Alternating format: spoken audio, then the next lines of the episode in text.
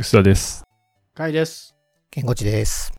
今回もゲストに健吾師さんをお呼びしておりまして、前回ですね、非常に熱く K-POP のお話を聞いたんですが、他に K-POP 以外、音楽以外で最近ハマってるものって何かありますか？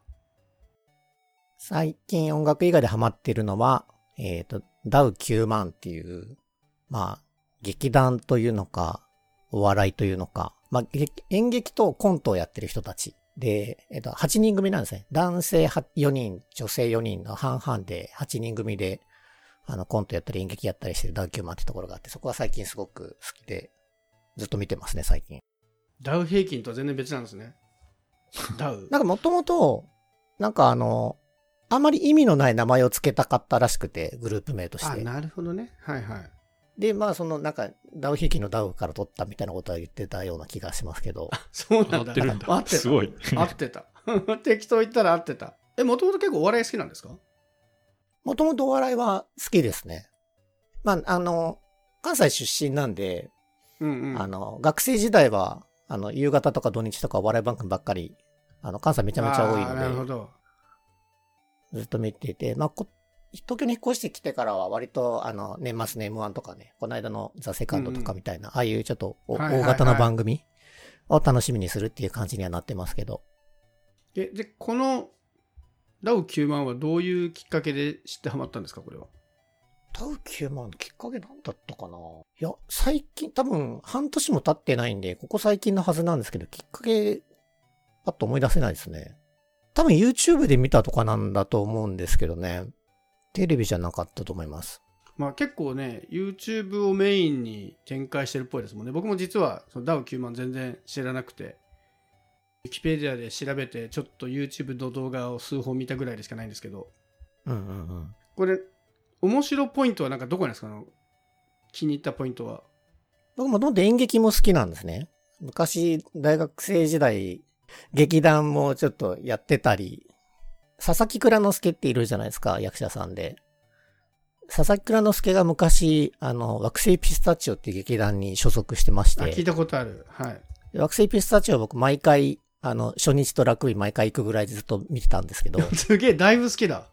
はい、だいぶ好きで、惑星ピスタチオのファンサイトをやってたきっかけで、あの、IT の業界で仕事するようになってるぐらい、そうなんだ。へえ。それペッパボの前ってことですか？ペーパーボの前です。あの、あ、大阪で。OTD っていう掲示板の会社にいたんですけど、ファンサイトの常連に誘ってもらった会社です。そんなきっかけで IT 業、じゃあそれ聞くと、お笑い好きってなんか演劇好きの方が強そうですよね、要素としては。いやでも、演劇でもそんなに見に行ってないんですよね。その後、東京に出てきてから。まあ東京の方が本当はたくさん見れるはずなんですけど、あんまり見に行ってなくて、たまに野田マップ行ったり、あと、大人計画と新幹線が一緒にやったやつかな。見に行ったりとか、たまにしか行ってないですよね。でもその惑星ピスタチオをちゃんと両方言ってたのはだいぶですけど、それは惑星ピスタチオが大好きだったってことなんですか？ねじゃあ演劇も好きだけど、中でとりわけ。惑星ピスタチオと野田秀樹が好きでしたね。で野田秀樹はその頃そんなに、なんか有名者も亡くなってたので、そんなに活動してなかったんで、まあ追っかけてるっていうとピスタチオでしたね。で、その演劇が結構好きという文脈。うん。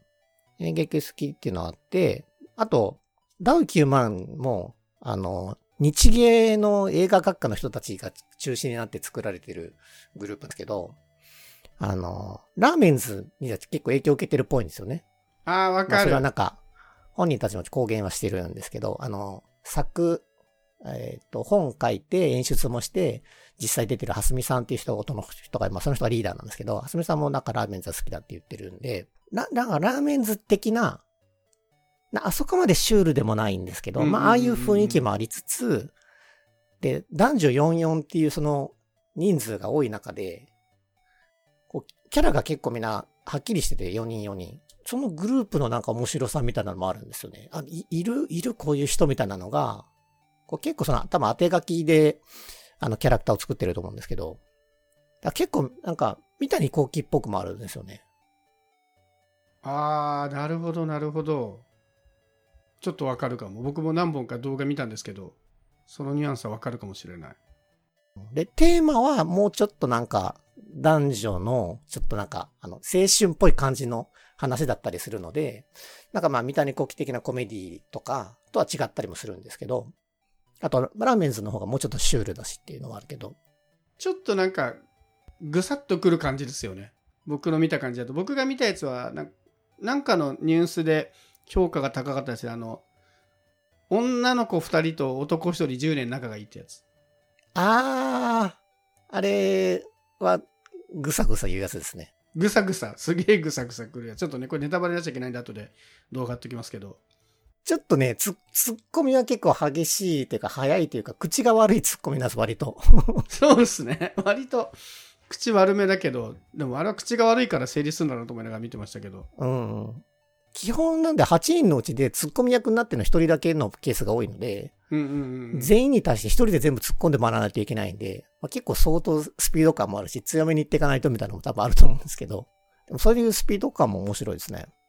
確かにね、その、僕もやっぱ見てて、僕お笑いは結構好きなので、M1 も見るし、ザ・セカンドは、あの、予選の32から全部見たんですけど、そのぐらい、そのぐらい好きなんですけど、そのダウ9はやっぱそこが、これ、プロフィール見てやっぱりそうだなと思ったら、やっぱりちょっと演劇寄りですよね。その、おもちろんお笑いなんだけど、演劇とお笑いがなんかすごく両方ハイブリッドで楽しめる感じ。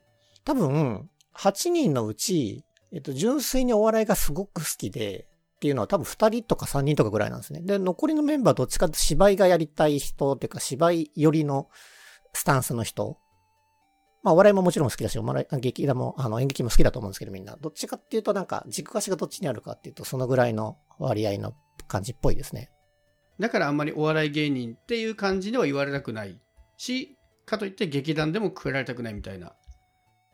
なんか、演劇って、僕まあ演劇もともと好きではあるんで、あれなんですけど、あんまりこう、拡大していかないじゃないですか。さあビジネス的にみたいなことですか？ビジネス的にも、ファン層的にも。うんまあそれは劇場っていうあくくりがあるので、なんか5万人が同時に見るみたいなことってありえないので、あの、スケールしづらいんですよね、ビジネス的にも。だから人気がある劇団は、あの、チケット競争が激化するだけで、ああ、なるほど。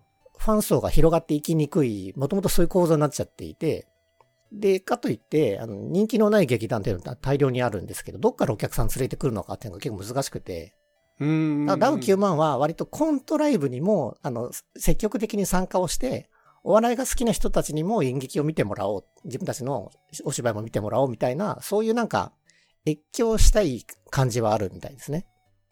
ああ、面白い。ちょっと打算的かもしれないけど、マーケティング的にもそこはうまいってことですね。うん。その今後の考えた時に。でも演劇もだって、実際にお笑い要素結構強いですもんね。そういうコメディのものとかを考えるとうん、そうなんですよね。でも演劇からね、お笑い芸人になった人も、まあ割といるし、うんうんでもそこがここまでがっつりつながってみたのは僕あんまり今まで印象なかったんで、その、いかにも演劇から来たなってお笑い芸人は何人もいたけど、はいはいはい。両方一緒にやってますっていうなんかこの、相掛け感？これはなんかね、そうですねダウ9も面白いと思いましたね。だから3分のコントも書くし、1時間とか1時間半とかの8人で3分やるんですか？それすげえな。やりますね。すごい。ええまあ、あの、2人しか出ないとか4人しか出ないとかっていううネタもあるんですけど全員出てくるネタもある。いやなんか面白いのそのお笑いってどっちかというとその2人組が結構中心じゃないですかなんとなくねその、うんうんうん。だから3人いるとやりづらいみたいな3人でうまくバランス取るのって結構やっぱ難しくて3人組で売れてる人少ないみたいな話くんだけどこれいっそのこと8人ぐらいいた方がむしろ広がるんだなっていうそこはちょっと確かにもう本当にもう劇団ですもんねこんだけの人がいたらねそうですね。ちなみにじゃあおすすめのなんか動画を何本かネタバレしない程度にご紹介いただきたいんですけどそうですね。多分一番見やすいのは、あの、元テレ東の佐久間さんがやってる佐久間さんの YouTube のチャンネルで、ダウ9万が出てるやつがあるんですけど、佐久間さんのそのやつでやってる、えー、ダウ9万が女性タレントの人から、えっ、と、インタビューを受けますっていう体の、まあ、ドッキリなんですけど、で、だからその女性タレントの方は知らないんですよ。ドッキリだって。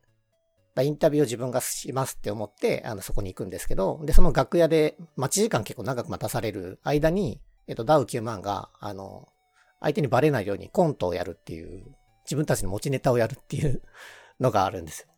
これは普通にあの、ダウ9万がやってるコントも見れるし、まあ、ドッキリっていう、まあ、その、その構成というか、その構図もあるしっていうので、あれ結構面白かったですね。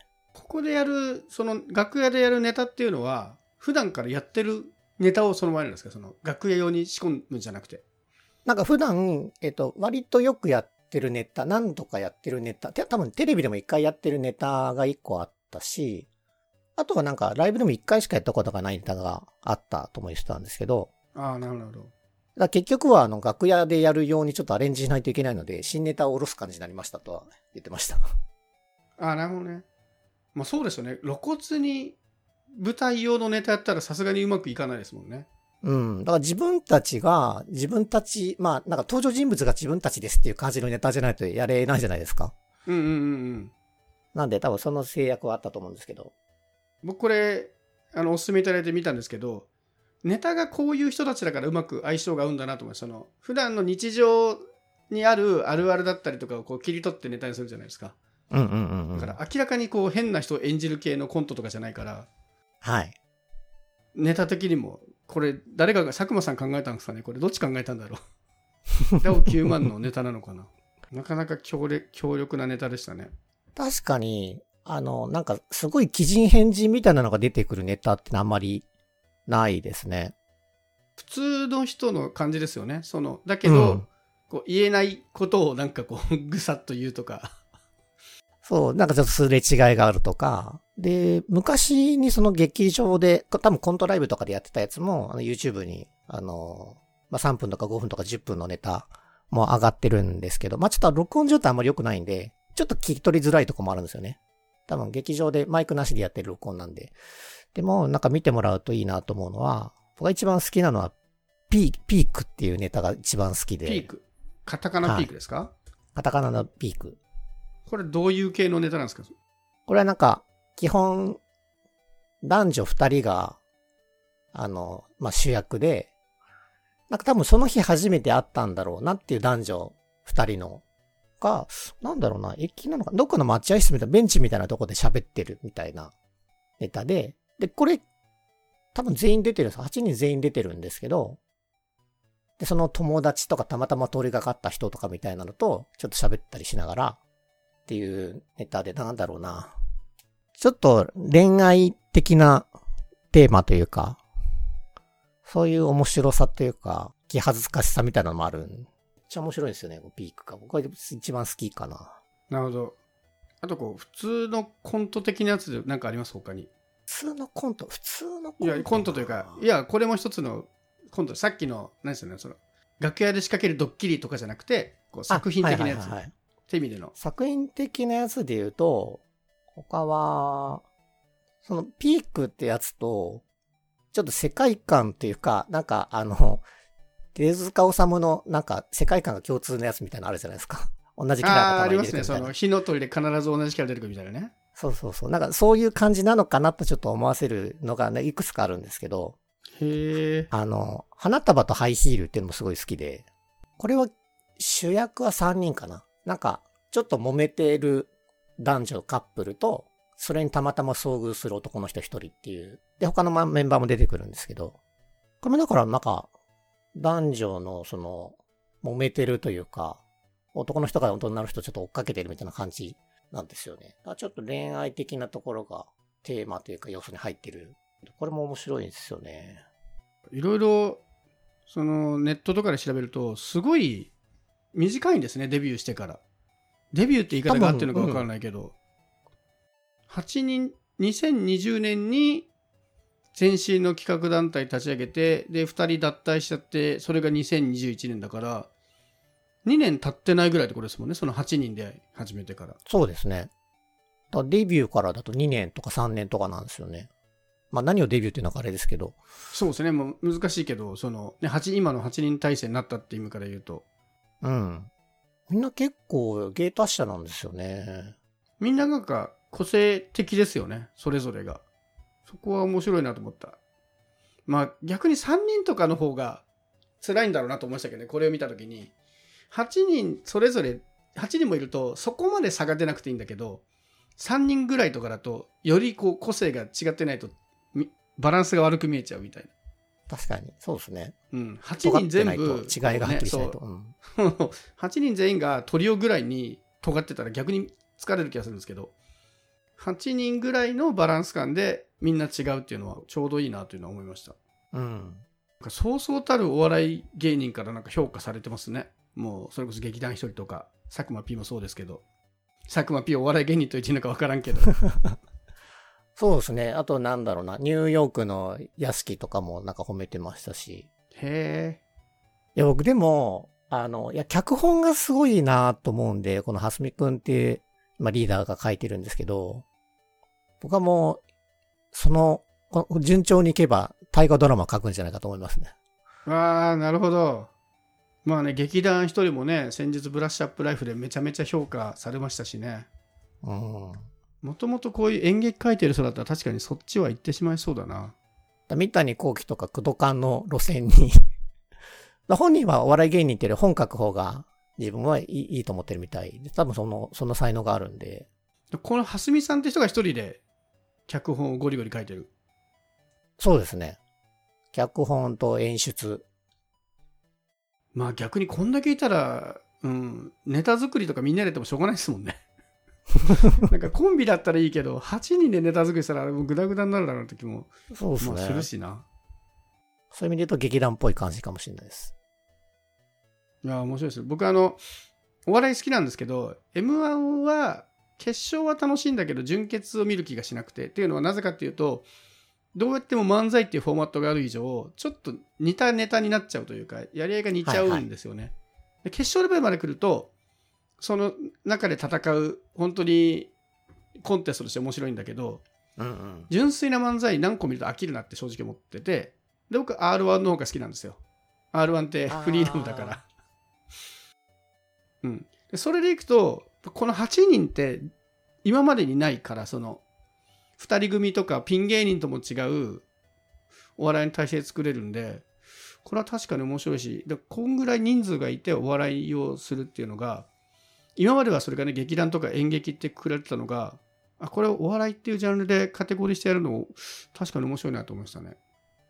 そうなんですよね。だから8人いて3分5分のネタをやるっていうのが多分な、なかったとそれがちょっと見たいな。8人で3分はすげえ興味ある。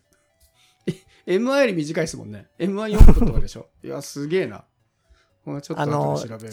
直近だと ABC お笑いグランプリの決勝には残ってるんで、すごいっすね。去年も決勝には残ったんですけど、去年は決勝で負けてて、決勝っていうかまあ、は8組かな？いや、な何組かな ?10 何組か。あと M1 も準々決勝ぐらいまでいってる？そうですね。おい、ちょっと待って、R1 も出てんのか？すげえな。R1 みんなピンで出てんだ。あれは一人ずつで多分出たと思う。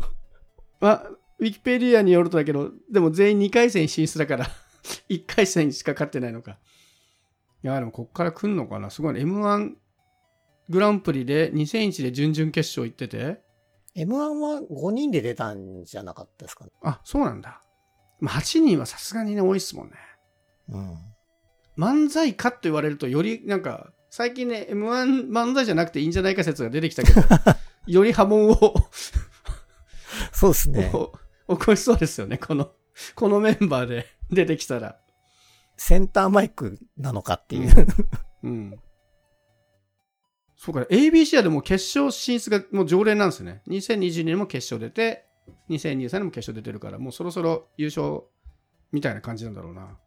去年は、あの、審査員の陣内になんか、上質なお芝居を見た感じがしますって言われて、ああ。コントをしに来たのにって言ってショショックを受ける。まあ、どれぐらいちょっと本人が本気で思ってるのかネタにしてるのかわかんないですけど。いやなんかこう、陣内さんの褒め言葉って、こう、若干いつもピンとずれて、それがネタになりますよね。なんか、その褒め言葉じゃなかろうみたいなのがこう、突っ込まれてて、いつも面白いんですけど。そういうとこある。